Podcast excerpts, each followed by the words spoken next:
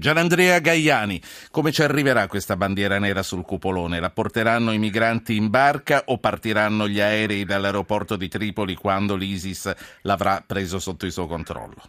No, io credo che questa sia una, una minaccia ventilata perché, perché ehm, eh, lo Stato islamico, essendo un movimento che nei nostri confronti non ha la capacità di un esercito, come si direbbe è, una, è un movimento asimmetrico, una capacità militare asimmetrica, loro non hanno bisogno per dimostrare che quell'immagine si concretizza di invadere Roma e piantare le loro bandiere, a loro basta che, ci, basta che in futuro ci siano quattro o cinque personaggi come quelli che abbiamo visto terroristi che abbiamo visto agire in Francia all'inizio dell'anno per poter dire noi siamo a Roma e non hanno occupato Parigi, però Parigi lo vediamo, è ferita. 10.000 militari che la proteggono, anche noi pur non avendo subito attacchi abbiamo rafforzato la presenza dei militari nelle strade dovevamo ridurla invece in base ai tagli e alla difesa. Quindi il loro successo a casa nostra, in Europa, cosa diversa è invece in Iraq, in Siria, in Libia, dove si combatte sul campo e dove loro stanno conseguendo dei risultati molto importanti sul piano militare. Ma a casa nostra in Europa loro per adesso gli basta vincere con queste presenze che incutono timore, spargono il terrore tra la popolazione e, e ci inducono a temere di qualunque persona. Sì. Lei, lei, dice, lei dice per adesso.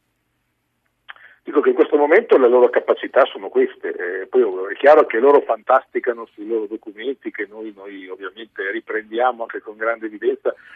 Quindi hanno anche una, una certa perizia mediatica per poterci spaventare. No, sono bravissimi, loro sono bravissimi, ma ricordiamoci, loro sono gli eredi di Al-Qaeda nel, quando gli americani invasero l'Afghanistan eh, alla fine del 2001 trovarono, o almeno hanno detto di aver trovato una lettera di Bin Laden che scriveva al mullah Omar, suo amico allora, dicendogli ricordati che il 90% del nostro sforzo per vincere la guerra, del nostro sforzo bellico, dovrà essere fatto sul fronte mediatico. E questi delisi sono bravissimi, ci hanno messo poche ore a rispondere all'affermazione del nostro ministro degli esteri certo. quando ha detto siamo pronti a combattere. A proposito, que- quel verbo combattere era da tempo che non lo sentivamo in Italia. Ma diciamo dal Benito Mussolini, Repubblica Sociale Italiana 1945. Ha esagerato o semplicemente eh, gli è scappato? Stava rispondendo a un'intervista questo, di Sky il ministro. Questo bisogna chiederlo a lui, io non so. Io credo che ehm, sia una frase che è diventata eh, era, è pericolosa. Per quale ragione? Perché i fatti succedono. C'è una frase che se dichiarata, se detta, pronunciata mentre gli aerei sono già in volo, come fecero i francesi nel 2011, no? il presidente Sarkozy parlò di intervento, i suoi, i suoi rafali, i suoi Mirage stavano già per colpire Benghazi. Ha un significato. Detta due giorni prima della nostra, vogliamo chiamarla ritirata, fuga dell'ambasciata dei nostri residenti a Tripoli, Beh, è stato un regalo molto forte alla propaganda dello Stato islamico. Senta, Noi siamo mm, pronti mm. a combattere e poi in realtà sentiamo, sentiamo gli interventi di due ascoltatori. Ci sono Vittorio e Gabriele. Vittorio da Ferrara, buonasera. Grazie Ruggero lei dell'ospitalità e tutti quanti gli ascoltatori. Il problema è, la vedo in questi termini qui. Vorrei sapere, lo sappiamo tutti, quante, quante moschee ci sono e quanti musulmani ci sono in Italia.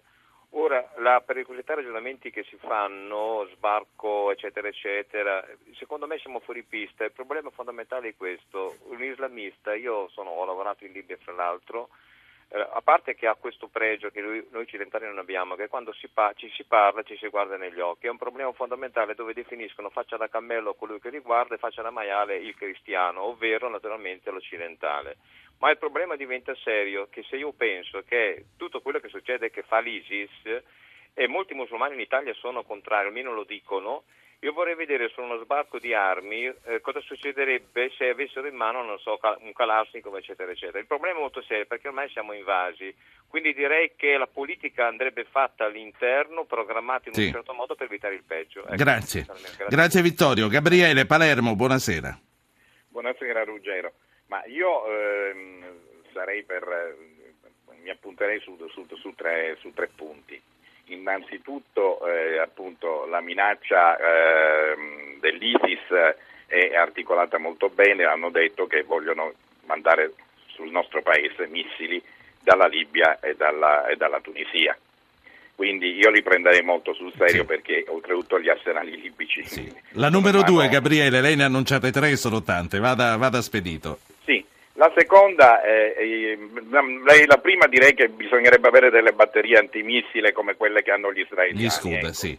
Eh, la I seconda Patriot, sì, è certo. quella che eh, occorre chiaramente andare, eh, ma questa dovrebbe essere una coalizione, in, in Libia e eh, prendere tutta la fascia costiera eh, con una certa profondità per poter impedire in, inoltre appunto, l'imbarco di tutti questi profughi che eh, verrebbero utilizzati anche Sì. potenzialmente come armi. No? La numero tre, avanti. La numero tre, la numero tre è che eh, occorre, mh, secondo me, agire anche a livello ehm, diciamo, di comunicazione religiosa eh, attraverso eh, delle trasmissioni, possibilmente, che, ehm, gestite da degli imam eh, moderati qua in Italia, in cui si dovrebbe avere la, la doppia possibilità di avere eh, come dire, il messaggio espresso sia in arabo ma con Certo. traduzione simultanea in italiano.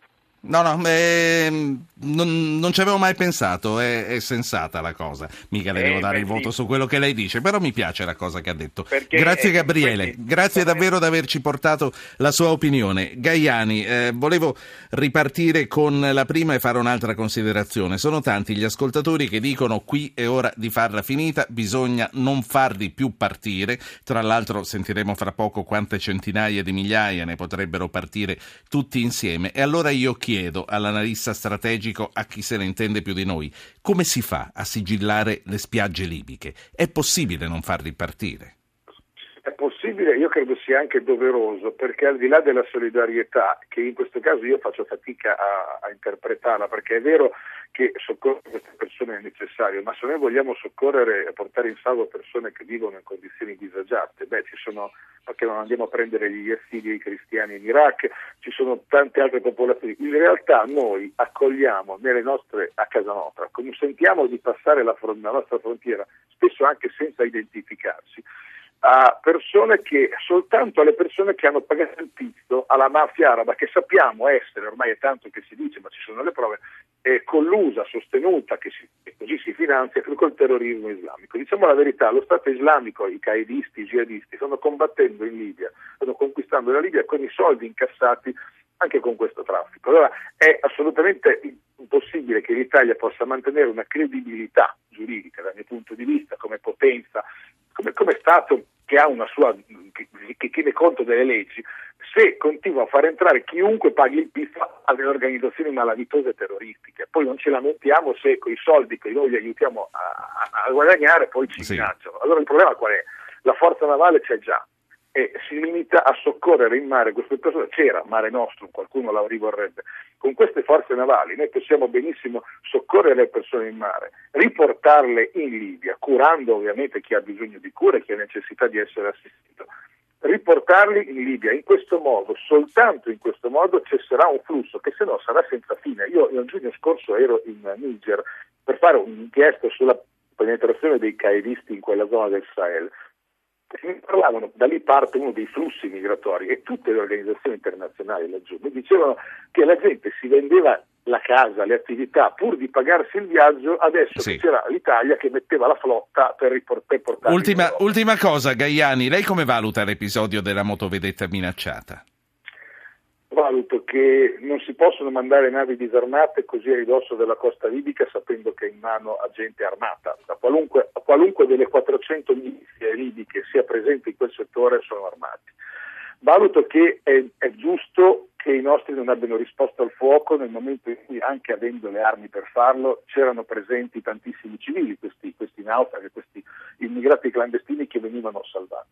Però è incredibile, vorrei dire vergognoso, che non, si sia, che non abbiamo fatto come forze armate italiane e quindi come governo, perché è il governo che dà gli ordini ai militari, non sono i militari che decidono da soli, non abbiamo fatto nessun tipo di rappresaglia contro questo gruppo di scafisti, di terroristi, di miliziani. Diciamo la verità, noi sappiamo dove sono perché la nostra sorveglianza con i droni, con i satelliti è costante, sappiamo chi sono, se compiono un'aggressione verso militari italiani è giusto che diamo, anche come segnale di deterrenza, una risposta armata altrettanto, se non più violenta. Se non lo facciamo perdiamo credibilità e con questa gente perdere la credibilità è molto ma molto pericoloso. Certo. Gianandrea Gaiani, analista strategico, direttore di analisidifesa.it. Grazie per essere stato a Zapping questa sera.